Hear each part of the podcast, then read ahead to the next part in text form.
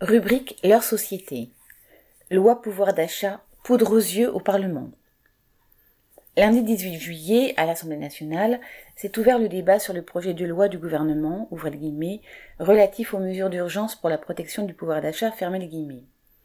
Alors que l'inflation officielle atteint déjà 6%, pour la première fois depuis 25 ans, avec 33% d'augmentation des prix de l'énergie en un an, il y a effectivement urgence ce ne sont pas les aides ponctuelles du gouvernement qui vont y répondre, car toutes les mesures déjà annoncées, comme le chèque alimentaire ou la hausse du point d'indice pour les fonctionnaires, permettent à peine de souffler à des familles populaires dont le budget a fondu face à la flambée des prix. Même la ristourne de 18 centimes à la pompe pour le carburant va diminuer d'ici décembre, puis être remplacée par une indemnité de 100 à 300 euros attribuée suivant les revenus, à condition que les trajets concernent le travail et que la demande en soit faite sur Internet.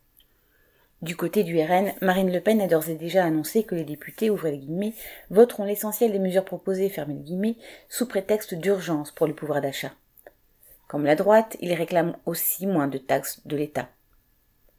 Le RN poursuit ainsi sa politique, ouvrez les guillemets, d'opposants responsables, fermez les guillemets, exercice délicat visant à se montrer respectable à la bourgeoisie, tout en préservant un peu son image d'opposition proche des préoccupations des classes populaires. Quant aux députés de la NUP, si certains réclament des augmentations de salaire plutôt que des primes et des aumônes, ils sèment des illusions quant aux moyens de les obtenir.